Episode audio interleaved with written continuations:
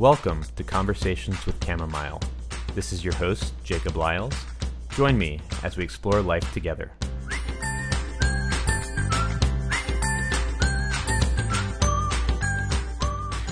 Hi, everybody. Just a quick intro to my next podcast. Uh, today, I have on uh, my friend Matt Harl, and we are talking about his conversion into Judaism. Um, Matt is a an artist, and uh, he comes from a, a long time period uh, of not practicing. Um, and we discuss what he, what drew him, draws him to Judaism, how um, it affects his uh, practice as an artist and a musician and also um, just what the what the stages were that um, allowed him to reapproach uh, traditional religion after a long time away. So I hope you enjoy my conversation with Matt. Thanks. All right, we're recording. Uh, welcome to the podcast, Matt. Thank you. Glad to be here. So this is part of our um, journeys into uh, religion uh, series here on Conversations with Chamomile. So maybe we could start by sharing with us sort of how you would describe your current position in the world spiritually. Oh wow, that's a that's a, a complicated place to start. Um, Just get a sense for like where where you're at now. Yeah. Um, well, I think I am a um, lifelong uh, ambivalent person. So, uh, regardless of uh, where I am at any given moment, um, there's usually some level of ambivalence there. Um, and uh, I don't think that's a bad thing. It's actually something I, have uh, come to appreciate. Um, so, about five years ago now, I converted to Judaism. Um, and there are many reasons why, um, and I'm sure we'll get to those. Um, but one of the reasons is that I think ambivalence is okay in Judaism. Um, so by that, I guess I mean that Judaism is built on discussion and argument and um, a kind of back and forth, um, you know, uh, across time, um, in the present, and um, and I think it's okay to be ambivalent uh, within that. It's uh, a matter of being open to the argument and open to the conversation. So I think Judaism is a conversation more than it is, in some ways, more than than it is a faith. Exactly. Hmm. So, what degree of faith does one need to join Judaism? Like, yeah. Well, uh, I'll offer a disclaimer in that um, I may not be the best spokesperson for this, but sure. um, but I will give my opinion. Um, I don't think faith is necessary um, in Judaism. Um, I think people have it, um, but it's not a precondition. Uh, I think. I know a lot of people who spend a lot of time wrestling with the question of belief um, in Judaism, and I think that wrestling, I, um, you know, the the word Israel means wrestling with God, and um, Israel is is the name uh, that the people got uh, at the point that Jacob was wrestling with um, with the divine being, whatever that may have been. Um, he was given that name, and that's the name that the his descendants um, also have. So wrestling is built into the religion. Um, hmm. So I think wrestling with faith is, for me, it's almost a precondition hmm. uh, for for being a Jew. Um, which I think is maybe why um, there's such a crossover between Judaism and Buddhism. I think of Buddhism as also being a uh, belief system that is not firmly rooted in faith exactly. It's um, it's more pragmatic than that. Yeah, you know, when you were uh, talking about this idea of wrestling with God, um, it brings to mind for me as a Christian relating to Judaism. I primarily think of the Old Testament books. Um, that's my primary um, you know, source for for Judaism, and I think most Christians. And um, you know, b- between like the story of the Exodus um, or the poetry of Job or the Psalms, there's a lot of this uh, people questioning God and, and saying like, uh, you know, having faith in God, but also, um, you know, wrestling with the problem of what we call theodicy, which is why does God allow us to struggle and to suffer in this world? And, um, and I think some of the most profound uh, meditations on that question are contained in the uh, in the the Jewish books, um, mm. and uh, so that makes uh, a, a, lot of sense to me. I think it's it's sort of uh, the fact that the the nation comes to be named Israel, like the whole people, um, sort of take on this struggle with God. I think is a uh, um, sort of emblematic of the faith. Yeah, um, in terms of literature, um, this will also be controversial. Um, Wait, are you going to say something controversial every every every time, Matt? Yeah, pretty much, pretty much. Um, I think in in the you know the Torah is central, um, which is the Old Testament, um, but in some ways even more central is the Talmud, um, which is the centuries of commentary on the Torah. And I say this because uh, it's that commentary that uh, wrestling with the Torah in this case, um, trying to tease out its meaning and um, and sort of eternally um, question it and look for answers in it. Um, that history of of of uh, arguing with a book is what Judaism is really based in. Um, so I, am no, in no way uh, diminishing the importance of the Torah, but I am saying that the Talmud actually tells you almost more about the soul of Judaism than um, than the Torah does. And um, I'm going to just tell one short story from the Talmud that maybe illustrates um, what I'm talking about. It's a famous one about an oven of Achnai.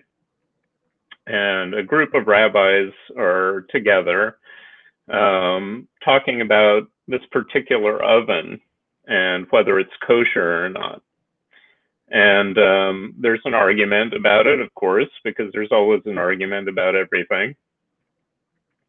And um, one of the rabbi, rabbis, uh, Eliezer, um, says um, that, I, if I'm getting this right, says that it is kosher.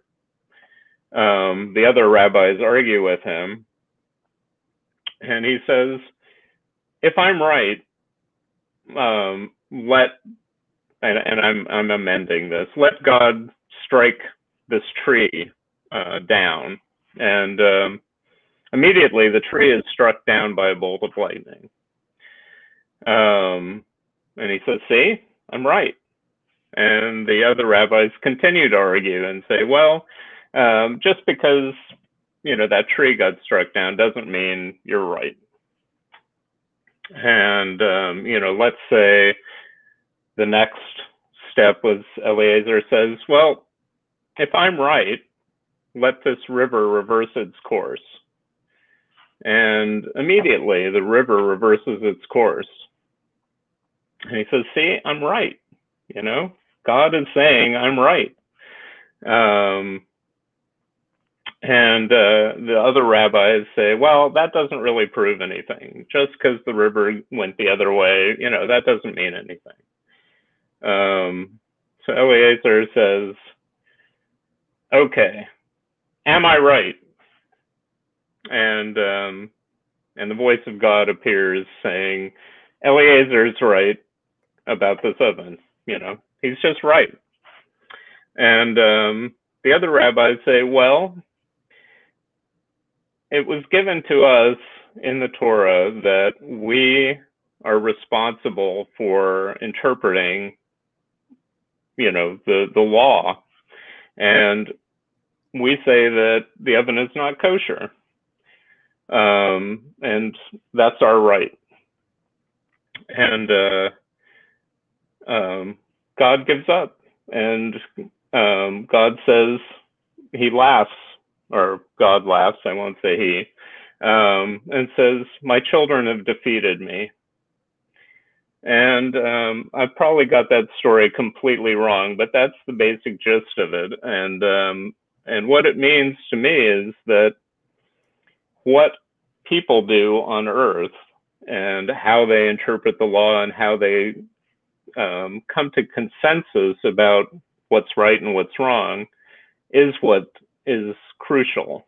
Hmm. Um, you know, they're working as best as they can to um, to work in accordance with uh, the divine will. But when it comes down to it, our decisions are our decisions, and um, and uh, and that's how God or the divine essence wants things to be.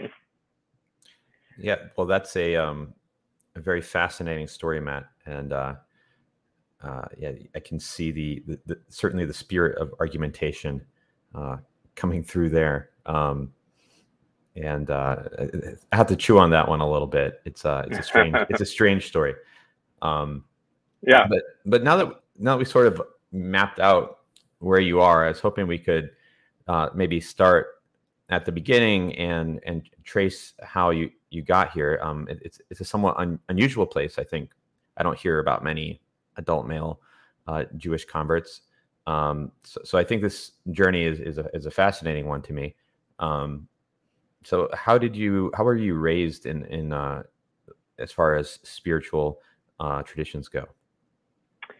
I was raised a Presbyterian, and um, I was very involved in my church when I was a kid, um, you know, in the usual youth groups and all of that. But I also, um, there's a Presbyterianism, I think probably other denominations have a kind of bicameral system. They have the elders and they have the deacons. The elders uh, essentially decide policy the deacons are more the kind of people people. They do the outreach and you know the kind of deal with the congregation on that level.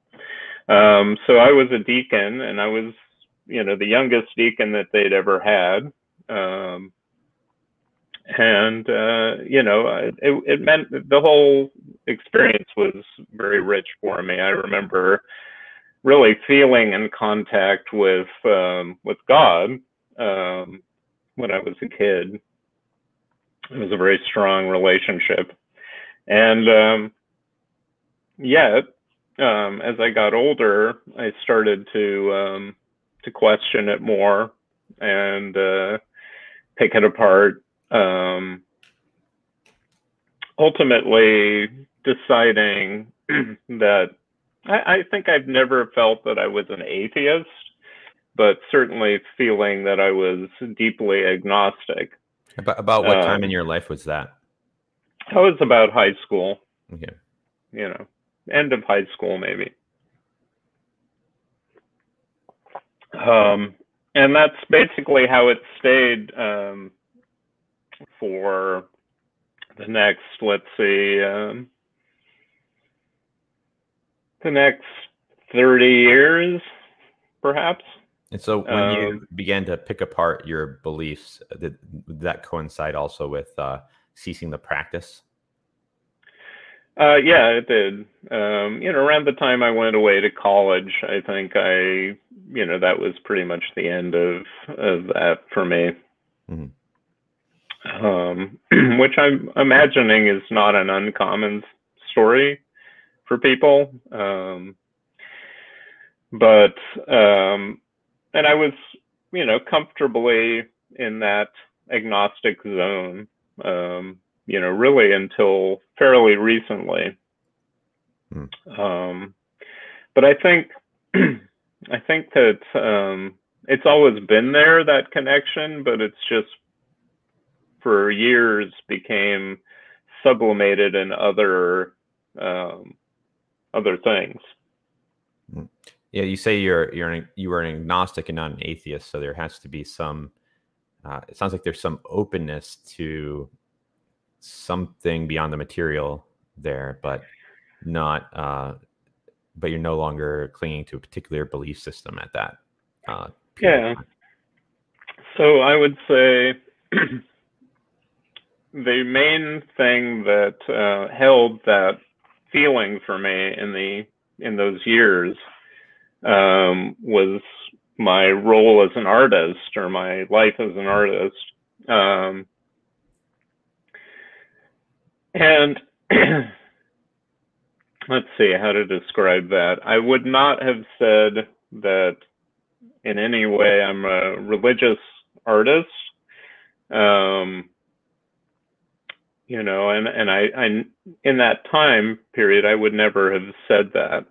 Um, but um, I've always had a feeling that there was a conversation going on. Hmm. Um, I wouldn't identify who I was having the conversation with, um, but it always felt like when I was, and it still does, um, feel like when I'm making something, I'm making it as part of a conversation. Um, it's a it's a statement in an ongoing dialogue.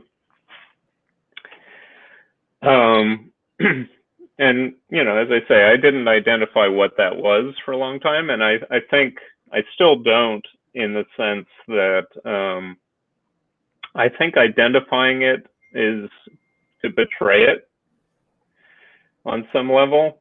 Um, you know, perhaps it relates to the reluctance, especially in Judaism, um, to depict the divine in any in any way. Um, and I think that that's because to do that is to sort of nail it down to say this is what this is, um, and it denies that thing, the divine, or whoever I was having a conversation with in my studio. It denies it um, the possibility of growth and movement and and uh, becoming the the you know possibility of becoming. So I pretty actively did not define what it was that I was relating to, but I hmm. felt that sense of relation. Yeah, um, I've often felt like the proper way to approach uh, a mystical religious path is um, with a question. Mm-hmm, like mm-hmm. If, you, if you if you have an answer, then you're not going to find you're not going to progress um, because whatever God is, uh, he's not small enough or um, simple enough to be contained within a simple human conception of him.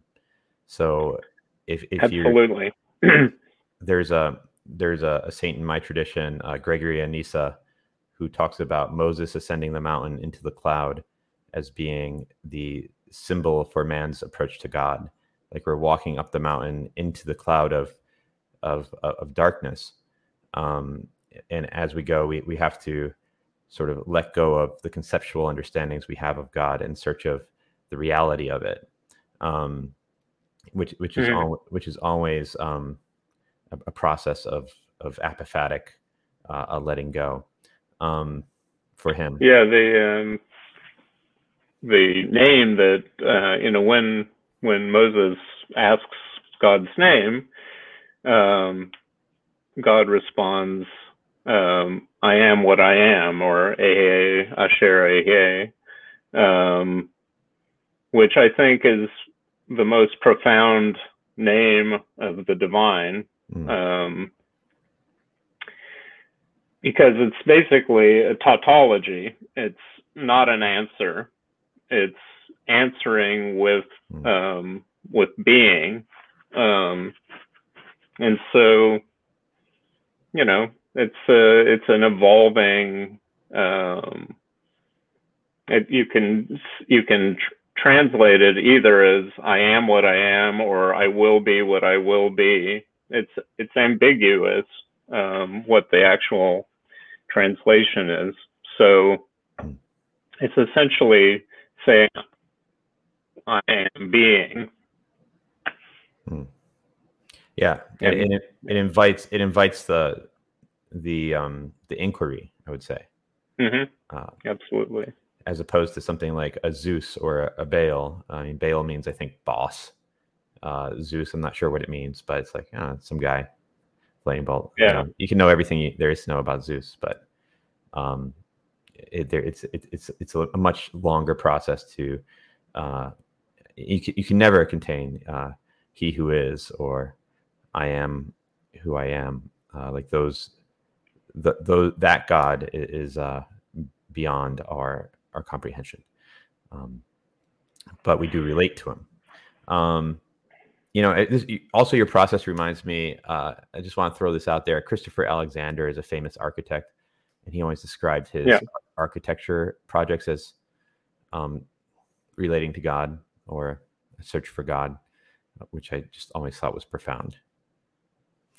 Yeah, yeah, um, and it's interesting when I talk about my experience with um, divinity. And again, I avoid the term God usually because um, I don't think of what I'm relating to as an entity or a, as a singular entity. I think of it more in that that sense of um, being and possibility. It's um, an apprehended um, and well, it's an apprehended um, spirit that infuses things, but is not definable as a singularity. Um, so when I when I try and talk about it, um, I often talk about it in terms of landscape and in terms of architecture, which is interesting. Um, landscape, um, you know, one way I've talked about my art and also talk about um, relationship to the divine is being in a landscape and moving through that landscape and rounding corners and something is revealed that is different from what I just was experiencing um, and will also be replaced by the next thing I'm experiencing. It's all one landscape, but it's um, it's tr- constantly transforming. And with art, I've always thought, you know, I, am putting flags in that landscape at various points, and I'm saying, I'm here, and then I'm here uh, on the next stop, and I've been all these places where there are flags, but it it's not um I can't hold it all at once. I experience it sequentially, but it is a um, a total landscape. And the same thing with with um, with architecture. I've I've often felt that it's a it's a a building with many rooms and you move from room to room and you have and you can hold that room in your mind when you're in that room. Um, or maybe you only hold part of the room and as you look around the part you were just looking at is starting to fade but you're now looking at another part and um, in the same moving room to room. So in other words your experience is always evolving in relationship to this building or this landscape, um, it's not necessarily changing, um, but your relationship to it is changing. It's always evolving.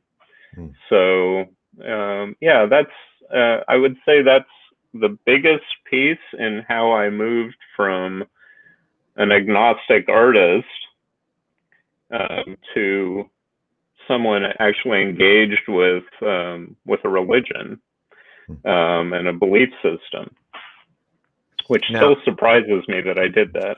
But uh, I, I um that that sense of surprise I think is uh can be a common one I think for uh, people who convert to a religion as well. Like I, I often feel that way. It's like if you would have told me three years ago I'd be um, an Orthodox Christian today, I'd be kind of shocked. It's like I don't know.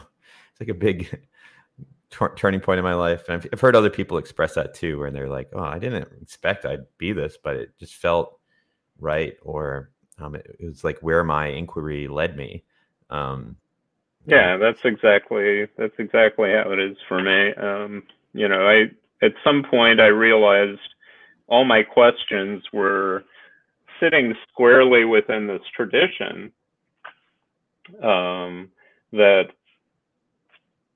in a sense I had converted without deciding to.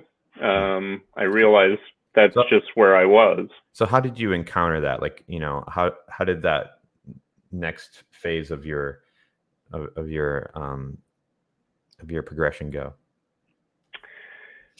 So I've lived in a, a Jewish family um, for quite a while. Um, I I met my wife, my now wife, um, in uh, 1988, and um, you know, we didn't get married for about 10 years, um, but we, I became involved with her family, um, you know, sort of progressively more and more involved with the family. And, um, you know, so I participated in the holidays and, you know, I, it, I was in a Jewish context, uh, without being Jewish.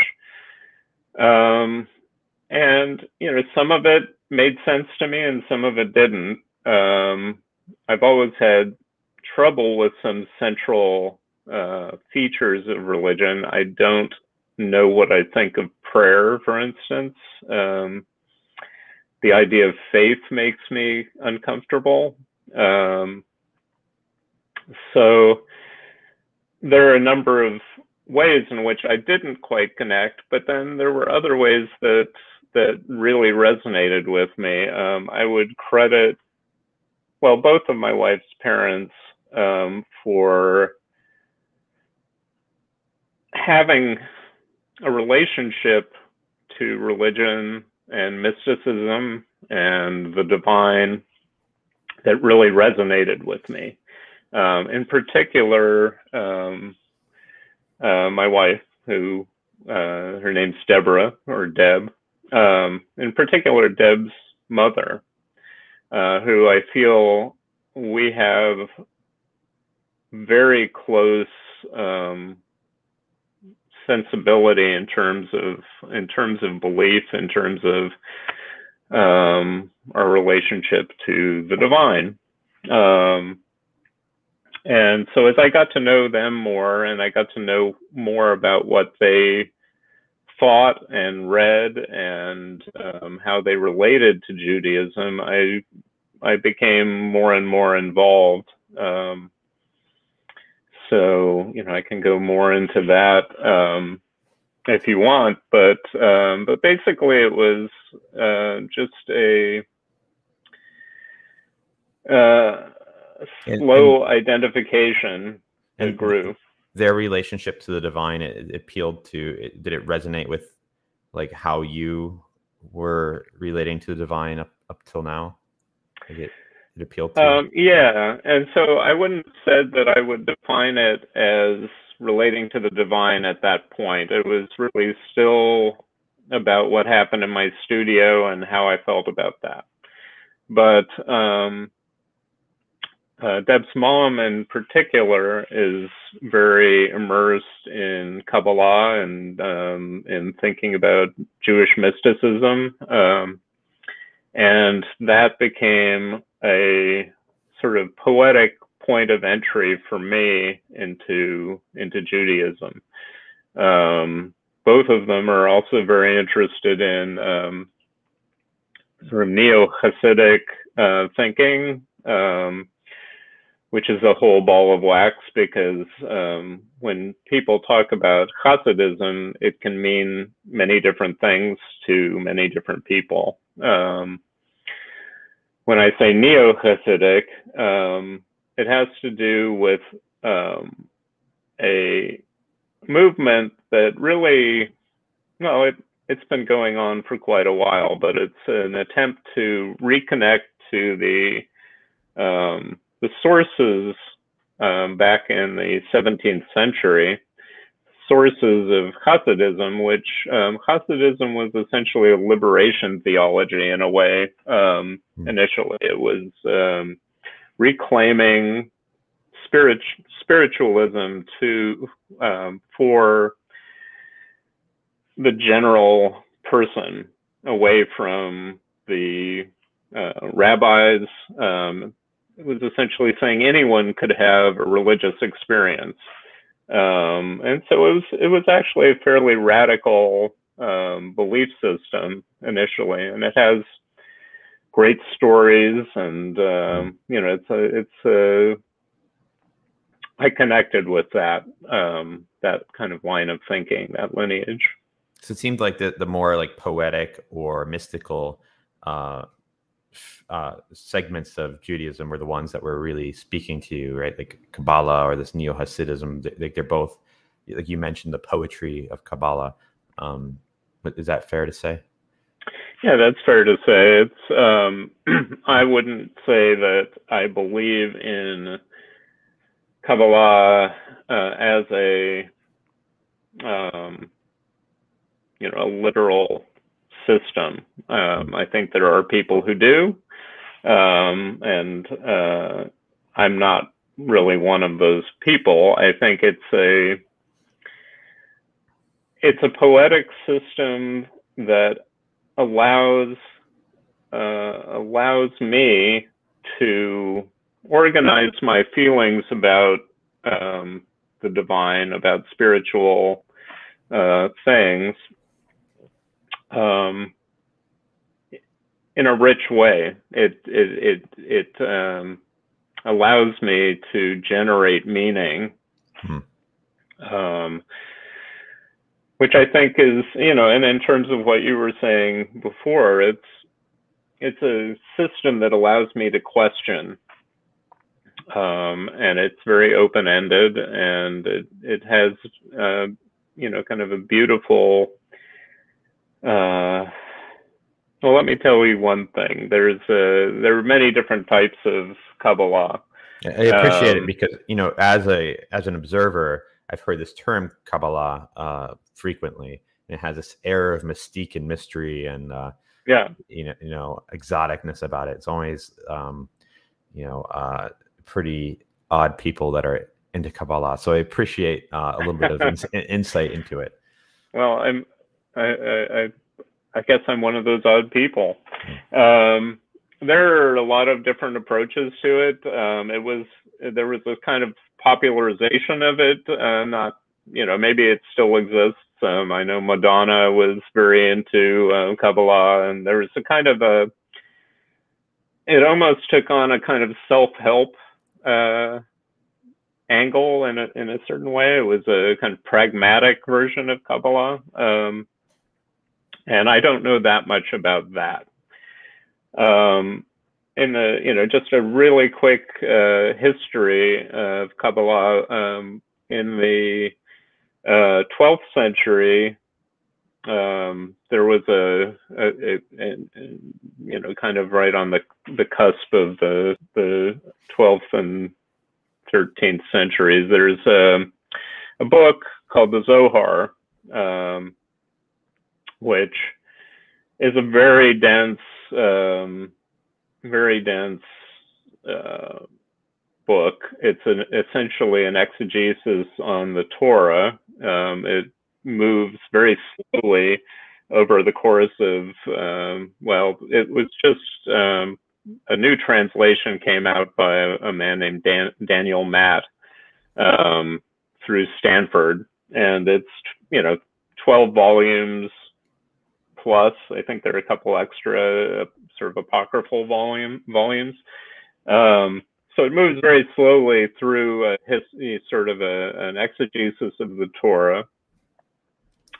Um, and it's also a story of, of uh, a group of rabbis wandering together in the in the second century. Um, and they're it's a dialogue, and they're talking about this and that, but it's in very dis, very um, dense mystical terms. Um, very hard to kind of tease out the meaning, um, but very beautiful, very beautiful. There are passages that are just you know gorgeous. Um, so that's that's kind of the point at which Kabbalah um, became widely available, and even that it's it's available in a, a narrow way, but it was it was written down. It wasn't just an oral tradition at that point. Um, later in the um, 16th century, um, an, an, another development, uh, which is known as Lurianic Kabbalah, um, because of Isaac Luria, who was the um, originator of it. Um,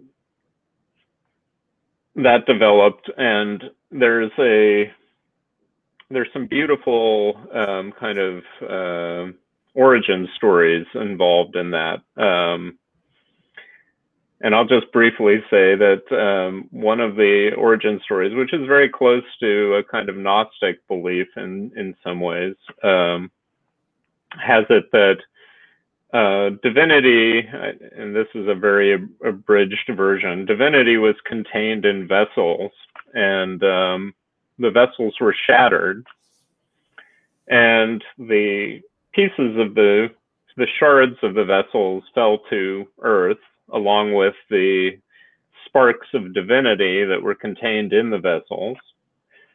And um, our purpose in the world is to move through uh, our lives looking for those sparks of divinity, with many of which are covered still by the, the shards of the vessels.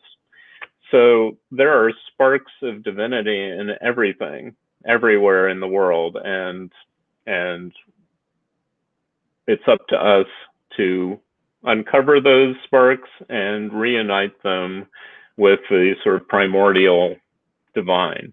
Mm.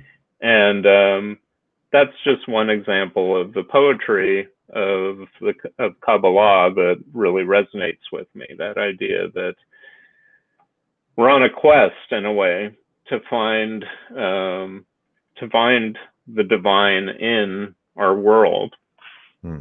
and uh, and that's really what to me what it's about. Now, um, I know that the process of converting to Judaism uh, isn't easy, uh, like the explicit step. I mean, anyone can read, be inspired by Jewish books and thinkers. Uh, what was the impetus for you to decide to, you know, take the step to formalize or to, to, to make the leap to become an official Jew? Well, you're right. It's not uh, traditionally uh, meant to be easy. Um, the uh, the this sort of um, story as it usually goes is you're supposed to if you want to convert you you approach a rabbi and you say i want to become a jew. And the rabbi is supposed to tell you no that's not you know you don't want to become a jew um, for one thing Jews are oppressed. Why would you want to be a Jew? You know, we're constantly driven out of our homes. We're constantly, um, you know, it's it's not a life that you would want for yourself. So no. Um, you're supposed to come back again. You know, after you've been discouraged that time, you're supposed to overcome that discouragement, go back and ask to convert again. And uh, and once again, you're supposed to be told no. Um, it's too hard. You know, it's too hard to be a Jew. You don't want to be a Jew. So then if you come back the third time, then the conversation begins about how to convert. So it's uh, it's kind of different from a lot of religions in that way, and that it it really is kind of um, anti-evangelical in a way. Yeah, um, it, it's also it's like the opposite of evangelical Christianity that will approach you on the street and say, um, you know, accept Jesus Christ as your personal Lord and Savior and be saved, or something like that. Yeah, um, where no, they, where they're like make, where they're making Christians, I suppose, by the dozens, but those, then those people go off and they never maybe do anything with that religion again. Uh, but they're just eager to get their their numbers up. Um, yeah. so in in terms of me, um, that didn't happen to me. I didn't have to ask three times. In fact, my rabbi uh, embraced the um, the idea of me converting. Um, Were you around that rabbi for a while? Yeah, I had been. Um, uh, yeah, before converting, I'd been pretty involved in the synagogue here um, in Beacon, New York, which is where I live. Mm. and I was friends with the rabbi before he was the rabbi of that congregation. So, you know, I kind of found my way into the congregation, uh, Beacon Hebrew Alliance, um, through him, and uh, and you know he was basically my teacher. Um, I've heard stories of people um, converting and having to you know have a mastery of the Talmud and uh, you know Hebrew and um, I, I got a I got an easy ride in that I didn't have to prove um, uh, mastery of those things. Um, so I'm still I'm still learning. Um, what I did have to do is uh, you have to go before a um, it's called a Beit Din, um, which means a, a, basically a house of judgment. Um, it's a panel of usually a panel of rabbis who um, who ask you a lot of questions and basically try and understand you know, why you're why you're, and um, and then they decide you know whether whether you should be allowed to convert or not. Hmm. So I did have to go in front of a in front of the Beit Din. So why did um and and why did you decide to explicitly cross the cross the divide instead of just I don't know hanging out?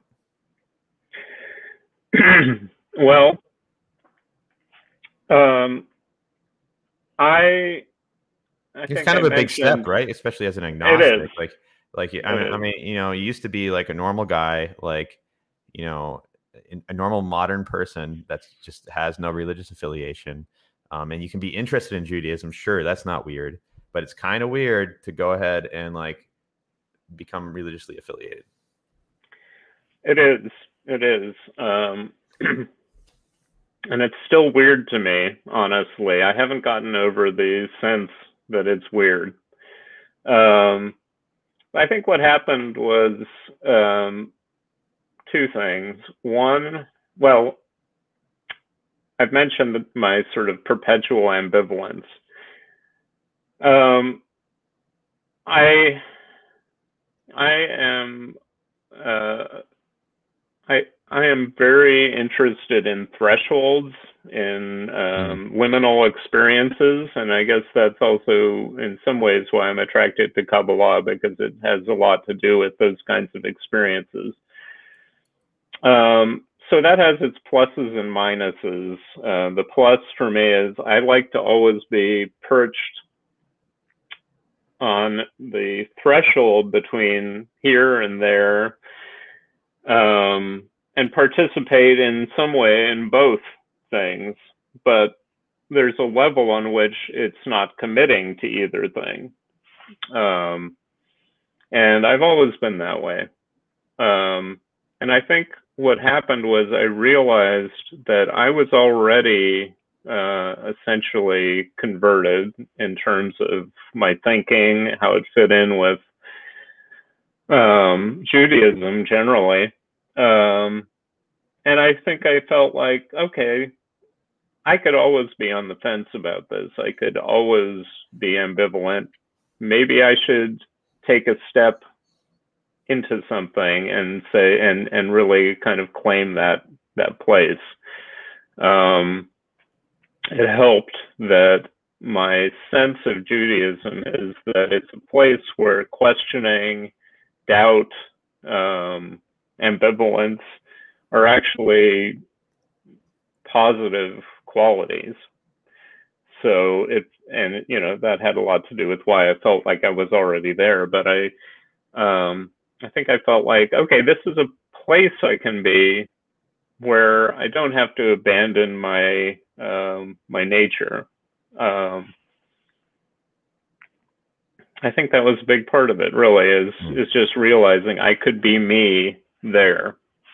Yeah, it sounds like they have room for you to be yourself without you having to fit into some sort of pattern that wouldn't fit you uh, or or leave some of yourself behind. Um, right. I think I would have had trouble going somewhere that um, I had to be um, um, sort of I, am trying to think of the right word, not single-minded, but um, uncomplicatedly accepting of things, yeah, um, like, where I had to sort of banish doubt on some level.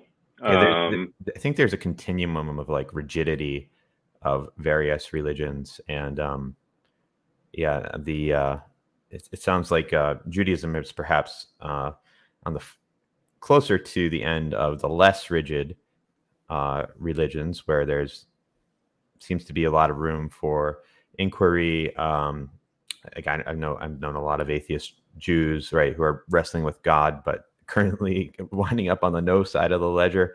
Um, and then all the way over to, I, I think there's um, some very uh, dogmatic um, uh, versions of Christianity where uh, like they, they they'll tell you exactly what you have to believe uh, to be part of it, and and they have sort of a scripture verse for for every question you'll have, and and, and that's that needs to be where the uh, conversation ends.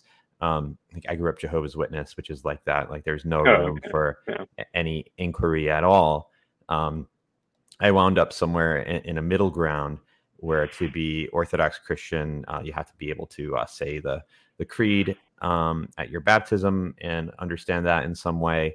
Um, but it has more room for diversity of opinion than um, than like Jehovah's Witnesses did, uh, and, and, it felt to me like I could be Orthodox without leaving myself behind um, uh, at the time, which which was necessary uh, for me to, to, to make that leap myself. Um, yeah, I should uh, interject here that I'm Judaism is a big tent. Mm. there are a lot of different ways to be Jewish, and I'm talking about my way, and um, it's it's you know if you were looking at it as you know liberal or conservative, I'm way on the liberal side mm. of the spectrum. Um, my affiliations, uh, I don't have an affiliation, but my affinities, maybe that's a better word, um, are definitely with the, um, the sort of radical mystical side of things. Um, there are very orthodox um, areas of Judaism that are, you know, it would be hard to describe it as being you know, like much of what I'm describing would be rejected there. Hmm. And um, I would not be considered, well, for one thing, being a convert, I wouldn't be considered a Jew, mm. um, probably by, by certain more orthodox uh, um, areas of Judaism. And I, I certainly wouldn't be considered uh, a proper Jew Mm. If they accepted me at all, I would be considered to be, um, you know, uh, mistaken. Um, so there's a wide spectrum, and and I I I need to say that because I'm not speaking for everyone uh, in Judaism. That's worth worth mentioning. It's uh, it's easy, yeah. I think, for people to see the diversity of the tradition they're closest to, but then kind of not understand that diversity and traditions that they're not as close to. Um, but so uh, it's worth mentioning that there's a lot of diversity within yeah. Jewish practice and communities um, as as well. Like there's different ways of being Jewish. Um, you see the guys with with extreme dress codes um, in New York, and then you see um, you know people like yourself uh, who are more into the mystical side of things and everything in between. Well, you know, the um, the people you're talking about, um, the Hasids uh, in New York, uh, for instance, but um, all over are very connected to Kabbalah, mm. um, and and Hasidism is is very deeply rooted in Kabbalah. So I don't have a claim on that. Um, if I were to, you know, my own opinion about it is that Hasidism over the centuries became much more orthodox. Um, it became much more rigid in its belief uh, to the point where there's very little room for divergence from a from you know it's kind of what you were talking about with essentially fundamentalism exists in every religion. Yeah. You can you know you can be a fundamentalist Jew just as much as you can be a fundamentalist Christian. So Hasidism essentially became more and more rigid over time. And again, this is my opinion.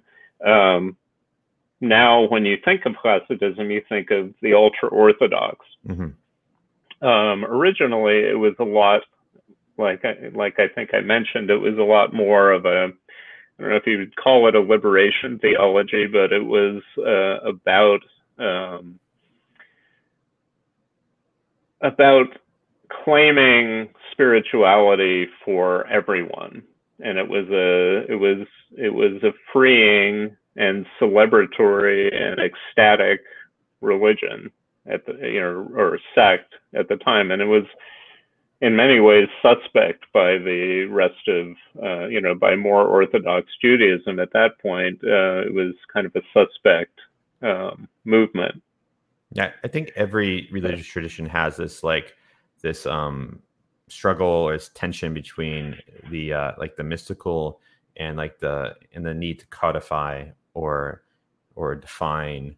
Um it, it's like this there's always like this this sort of breathing between uh you know i think there's periods where the religion will try to like define things get it under control and then the mystical the mystics like break free um and then like and then like there's there's always this interplay of these two forces uh, I think. Um, yeah, I think even outside of religion, that's true. You know, it's uh, and it's understandable. It's a complicated, scary world, and it's uh, embracing change. And uh, you know, I, I certainly wouldn't claim that I always am in that place, but um, embracing change and uncertainty is very is very scary and it's a hard thing to do.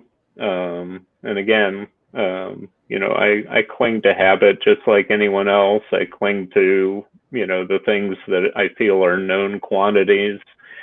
Um, I just believe that that's not where you find the divine. I think you find the divine in the questions, not in the answers. You know, like like you were saying earlier. I'm I took that step of conversion, but it started me in a direction or or it continued a direction I, I felt like I was already moving in. But um, I'm hoping that I never find the answer to that process. Um, so it reminds me a little bit like marriage, like when you're young and looking ahead to like who am I going to marry, you think like you, you, can kind of conceive of that as like being an endpoint like uh oh i'm going to get married and start a family. And then I think once you get married, you realize, oh, now there's the whole rest of my life to and other things to look forward to and all, all Yeah. that kind of thing. Yeah, exactly. So, um, you know, you choose, I guess you sort of choose your journeys uh, more than you do, um, you know, tr- choose an identity. The identity is evolving. So um, I spend a lot of time uh, trying different things out and trying to find a place in Judaism that felt really um, like home. Um, I was a member of the uh, my synagogue's cemetery committee. Um, we have our own cemetery, and so the cemetery committee deals with upkeep and all of that with uh, with the cemetery. And there was this conference coming up, um, which is, uh, if I can get the full title, it's the um, annual Jewish Cemetery and Chevra Kadisha Conference. And I'll get to what a Chevra Kadisha is in a minute. Um, and nobody wanted to go. Um, so I said, I'll go. Sounded interesting. Um, I'd heard the term Chevra Kadisha before, but I, I didn't really know much about it. Um, and I went to uh, Maryland, uh, to Bethesda, where the conference was. And literally, as soon as I walked through the door, um, I was convinced that I was in the right place.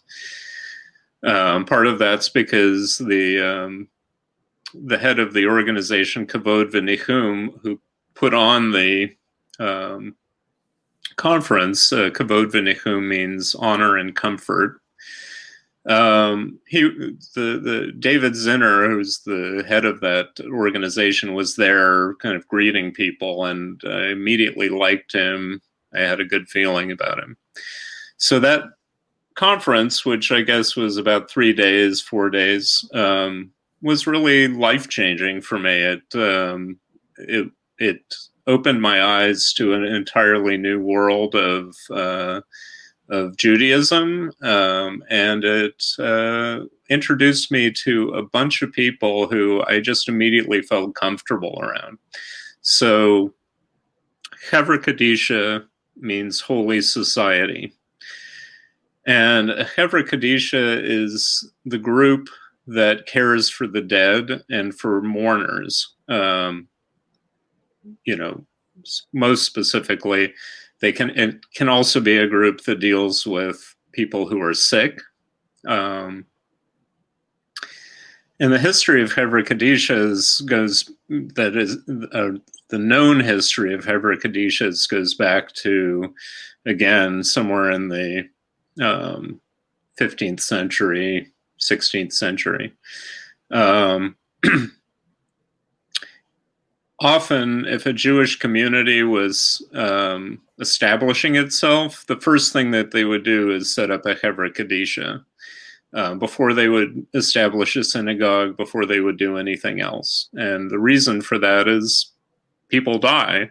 Um, you know, you need to have some way to um, to deal with people who die in your community more than you need a place to study, more than you need anything else. So, um, you know, most simply, um, Chevra Kadishas um, have two functions, uh, Shmira and Tahara. Um, those are the two main functions. Um, Shmira is that um, a body needs to be um, guarded from death until burial. Um, Shmira means guarding, basically. And so 24 hours or, or, you know 24 hours a day around the clock there needs to be somebody who is um, attentive to that person that who's died. Um, so that's one function. Um, tahara is the actual preparing of the body for burial, um, and it involves both a physical cleansing and a spiritual cleansing and I won't go into the details, but um, the rituals are extremely beautiful. I think um,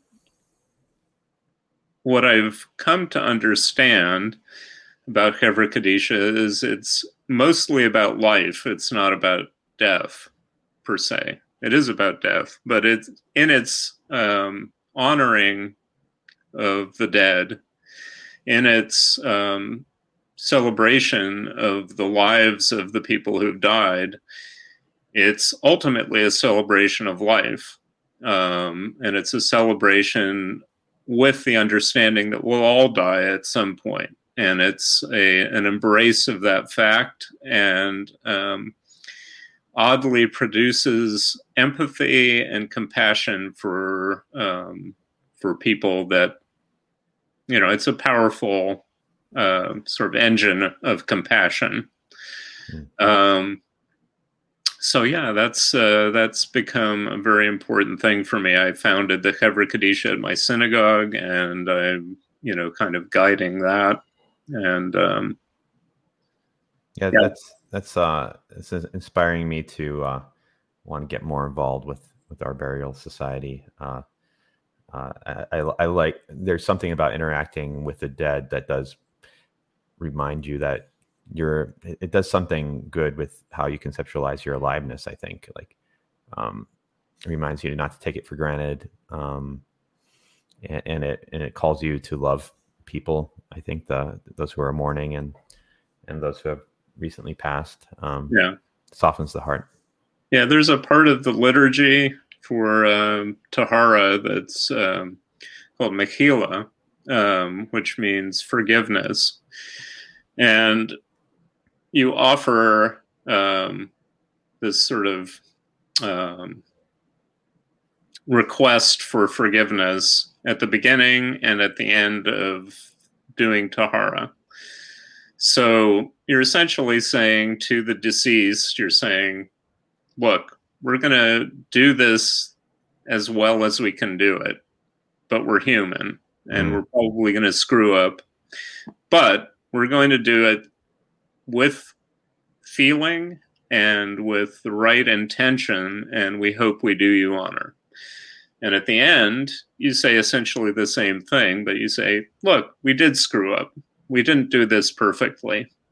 We hope we didn't cause any offense and um, just know that we did it with the right intention and to the best of our abilities.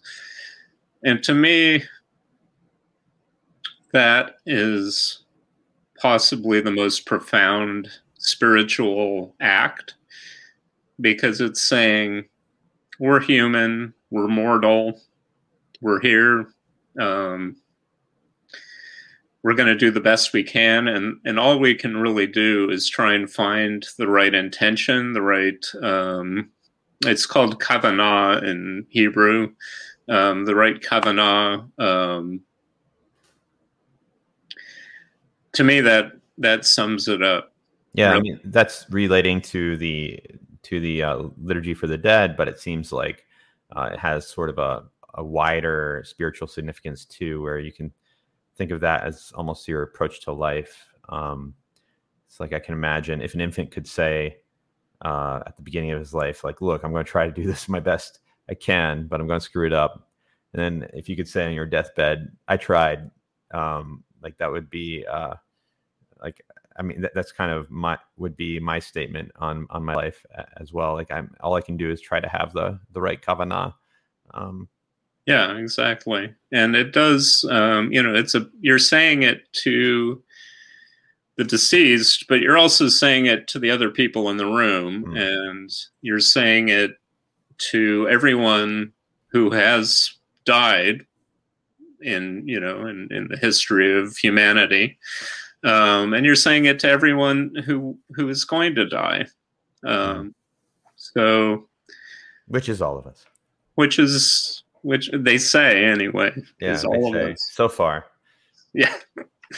So, um, so yeah, that's uh, that's important. Yeah, it's very profound. Um, I have a couple of uh, potentially um, odd questions. Can I can I throw a lob a couple your way? Yeah. All right. Uh, one is uh, uh, so you, grew up Christian. Uh, do you still have any thoughts about this Jesus guy? Like, how, what is what do you think about him? It's funny. I was actually thinking about that um, while we were talking. Um, in the conversation about Hasidism, I actually think that Jesus was a proto Hasid. Um, there's really nothing in in the teachings that is not, um, you know, except for the question of um,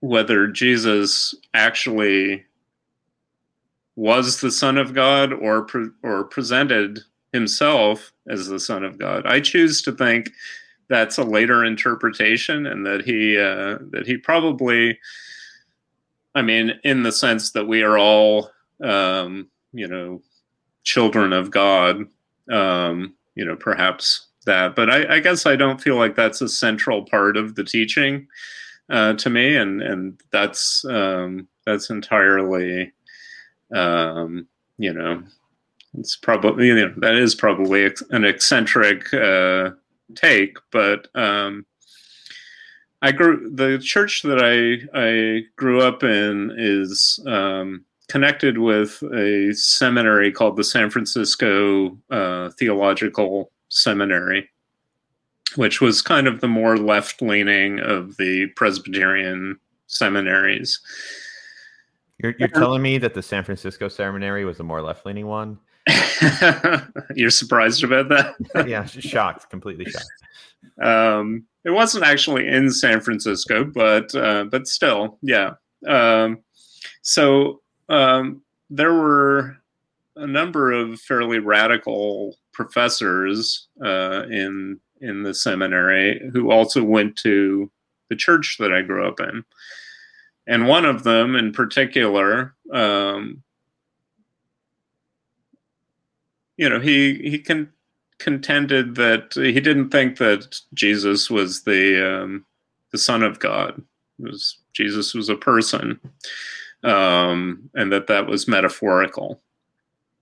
So, I think when I look at the teachings of of Jesus as I understand them, they are a kind of liberation theology. They are very much in line with um, the early Hasidic masters in terms of you know their um, their teachings. Um, so I really don't see any inherent break. Um, you know, in Judaism, we wouldn't say that he was the Messiah, but um, but as a teacher, he was in my estimation, fully within the tradition.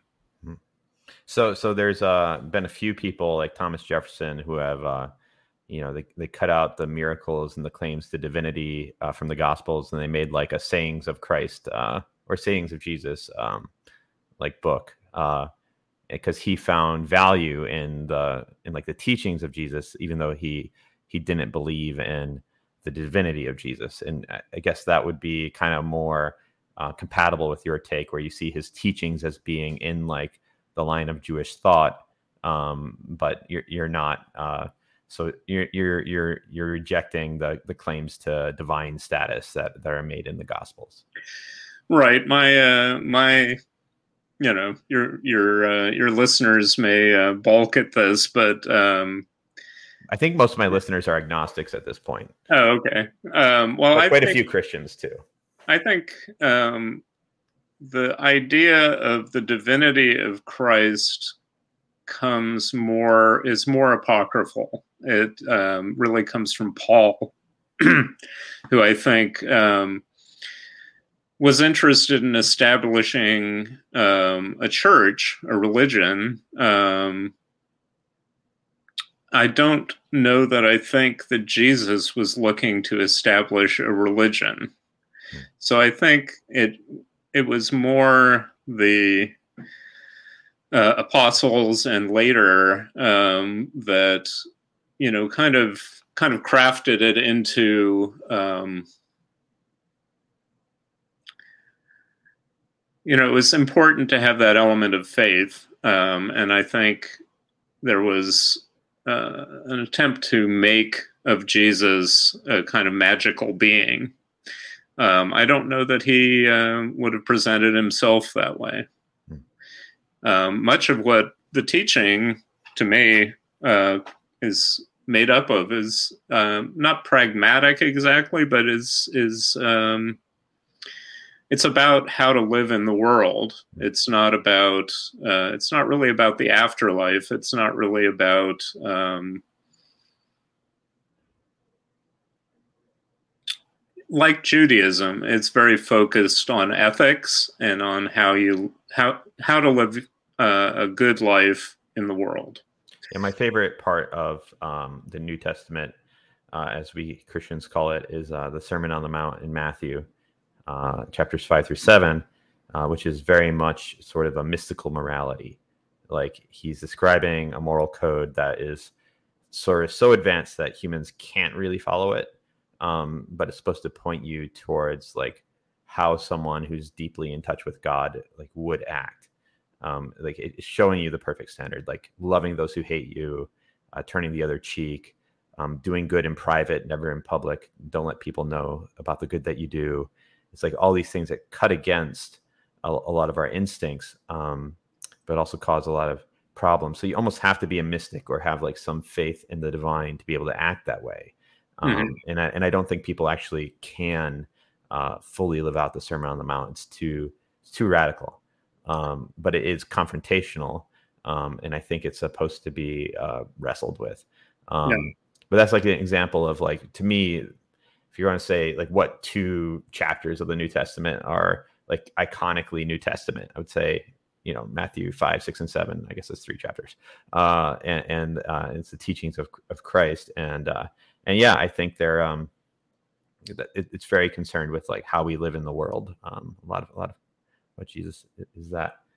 Um, I mean, I, I think that's that's a that's a good answer for a Jewish person to to give to my my question.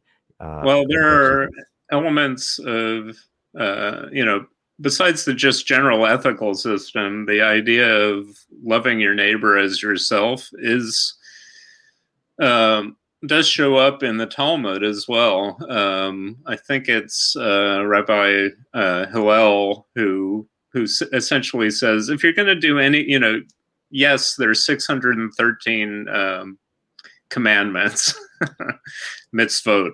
Um, there's 613, but if you're going to do any of them, there's there's one that you need to um, focus on, and that's um, to to essentially treat others the way you would want to be treated. And that's, you know, I mean, again, obviously that is in line with Christ's teachings, Jesus's teachings.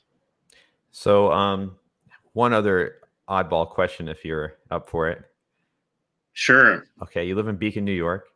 Yeah. Uh, it's the home of uh, Alex Grey's uh, psychedelic temple. Oh, right. Yeah. Um, now, I have some spiritually sensitive friends uh, who feel like that's a, a, very dark place and they, they don't like going there. Um, but I, am I guess I have a two part question. Uh, one, any thoughts you have on psychedelic temples, uh, if any, uh, or and yeah. two, uh, do you believe that there are any dark spiritual forces in the world, and how do you relate to them? Wow, wow. Um, I think that counts as two questions. It does count as two uh, questions. Yeah. I couldn't figure out how to ask them separately. Um, dark spiritual forces. Uh, I don't believe in, you know, I certainly don't believe in Satan or. Uh, I, I guess what I think is um, it's not so much that there are dark forces as there are places where um,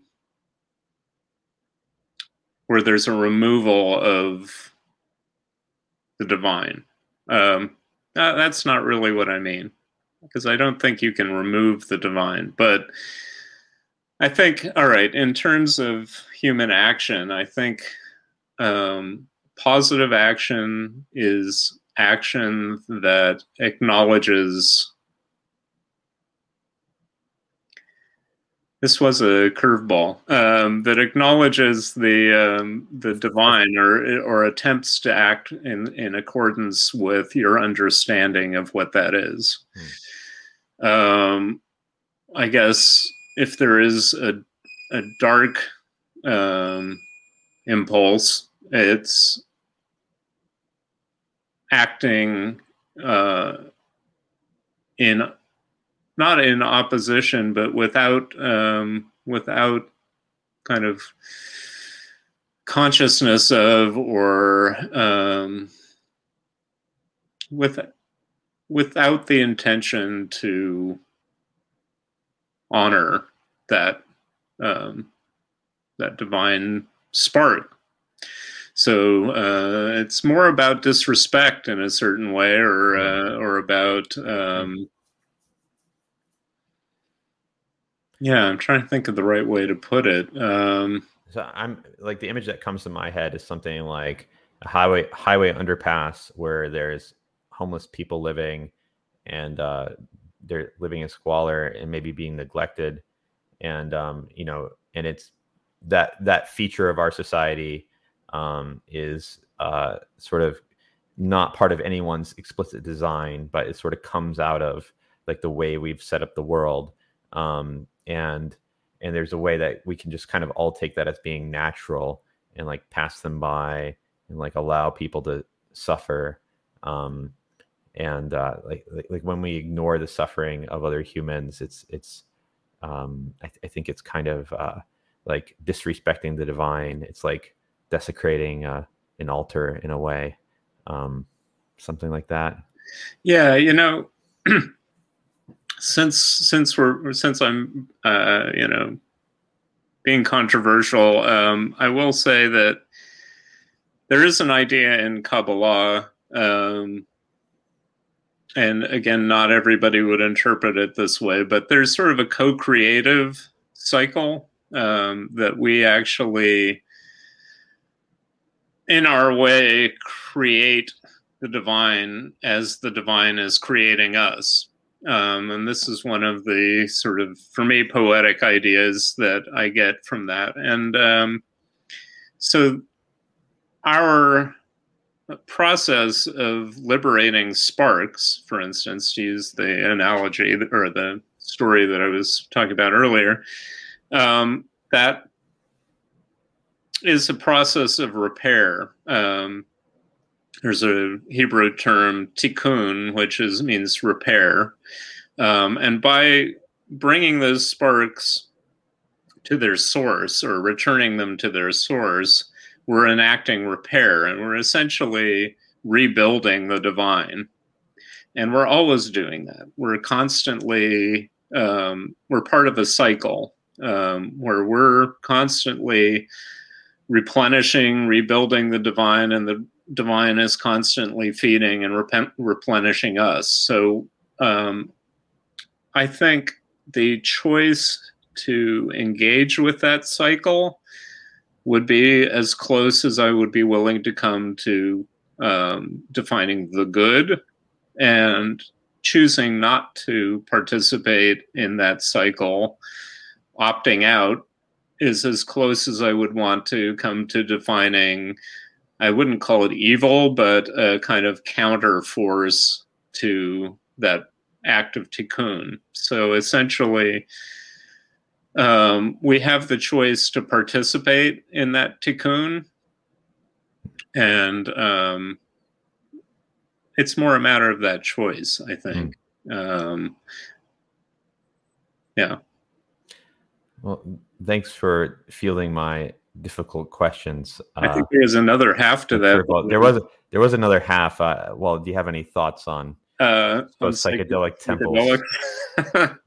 like, I mean, because you're just you're at the epicenter for uh, you know kind of a, a, a significant faction of the neo hippie mo- movement in the United States. So I just thought I'd ask you. Yeah, yeah. Um, I'm not that familiar with Alex Grey. I remember when uh, the when he was in um, Manhattan, uh, Lower Manhattan, um, but I didn't ever, I never actually went in. But there is actually a fairly strong, I think, um, Jewish psychedelic movement. Um, there was just, I don't remember what it's called now, but there was just a conference. Um, and I, yeah, there's a, there's a, well, one of the pioneers of psychedelics was uh, was Jewish. Uh, um, uh, Richard Alpert, later Ram Dass. Um, so there is, uh, I think, there's a tradition of um, using substances to affect uh, religious experience um, in Judaism. Um, if you look in the right places. So I'm not an expert on this, but there are a lot of uh, references to, you know, um, manna is one, to um, to an interaction with substances um, to produce religious experience. Um, so I think I think I feel like any path that you can take that attunes you to um, to the divine, um, shall we say, um, is a valid path. I think any path can also become a path that, that uh, you, you you want to avoid mistaking the path for the for what you're seeking. Um, I think that's always a danger um, to to mistake the so means for you know and I, i've been resisting saying that there is an endpoint but you know mistaking the means for the ends. Yeah. Um, it's like it would be that would look like getting um, stuck in psychedelia or like distracted by seeking more intense psychedelic um, experiences and, and like forgetting that there's like a instead instead of using them as as as a means of inquiry into that which is beyond us or something like that. Yeah i think that's fair. Um, i'm a i'm a musician also and um, i've often tried to define what psychedelic means in terms of music. I mean we you know we think of the psychedelic era and but i think it goes deep uh, and i think that a lot of things that we don't think of as psychedelic in music um, in my definition are and it's a it's an open-endedness. It's a uh, questing a a um, a willing willingness to ask questions and be open to results that are not um, predictable. Um, it's a um, an involvement with um, with a multi-layered aspect of an experience the texture and the in, in music the texture the timbre um, the way things layer and happen in um, a spatial direction as well as a temporal direction. Um, an openness to experience and uh, accident and um, you know all of those things to me are part of the psychedelic experience and um, and are the parts of that that I would encourage seekers to engage with. Um, I think anything can become um, you can become mired in um, you know constantly striving for um, stimulation as opposed to you know i don't want to get all puritanical about it and say you know it can only be you know um, uh, involved in a quest for uh, the divine. I, i'm not trying to put it that way but i do think it can be a pathway to an to expanding your consciousness, and um, and that's a good thing. So um, I think that uh, you know it's interesting that it, there has been a return to to um, psychedelic experience in recent years. Yeah, I think it's going to um, rock the world a bit uh, I think it did rock the world in the '60s, uh, and maybe there was a sense of I don't I don't know to what degree um, it was uh, responsible for it, but there was a sense by the 70s that things were spiraling out of control, um, and people clamped down on the government can't clamp down on psychedelics. Um, and, and, now, like, like I said, I don't know what to to what extent that was uh, political radicalism or the Vietnam War or the Cold War, these other sources of anxiety um, that that caused uh, the government to clamp down. But I do think we're entering the second psychedelic age where there's a reopening. Um, it's sort of coming out in a more controlled way uh, than it was in the early days. Like we're having, you know, psychedelic psychotherapy start to be legalized across the United States, right. where it's sort of an institutionalized um, psychedelic experience. Um, but but but also a lot of illegal and underground usage. Um, and I, so I think it's going to certainly change culture again um, in ways that are hard to predict. Uh, and uh, we'll see if we get to another point where we feel like we have too much and we move the other way, or or if lacking those other stressors of the war and um, you know the radical left that we um, manage to uh, integrate it more wholly into society without having to ban it. Um, it but we're gonna we'll see. Uh, yeah, yeah. Um, no, I you know it's like when I uh, when I was uh, in college, I had a friend who uh, was a a tarot card reader, and um, you know I didn't have a belief in some sort of magical efficacy of tarot cards, but what I did come away, she was amazing. She could, she nailed it on many, many, uh, many uh, occasions I came away feeling like um, she used it as a tool. She had a inherent empathy and intuition um, and insight that just needed a vehicle to come out into the world. And the tarot deck was her vehicle for telling uh, the stories around her and for um, you know for questioning, and she was very good at it. Um, I went to an astrologer once and i had the same feeling. She was she was extremely insightful and um and you know it was a rich discussion. And i think she just that was her means for investigating um the mystery of the world and you know organizing her experience in a in a meaningful way. So I think you know with Kabbalah it's a similar thing. It's a it's a beautiful um, poetic system for trying to understand experience and trying to organize your response to the world. Uh, I think psychedelics can do the same thing. I think it's um, it's a, a, a pathway for uh, experiencing and organizing and thinking about how the world works. And I think any of those methods are great. Um, again, you don't want to get to the point where you're mired in it um, and it's blocking your experience. but um, I think anything that allows you to access uh, meaning in the world is a good thing.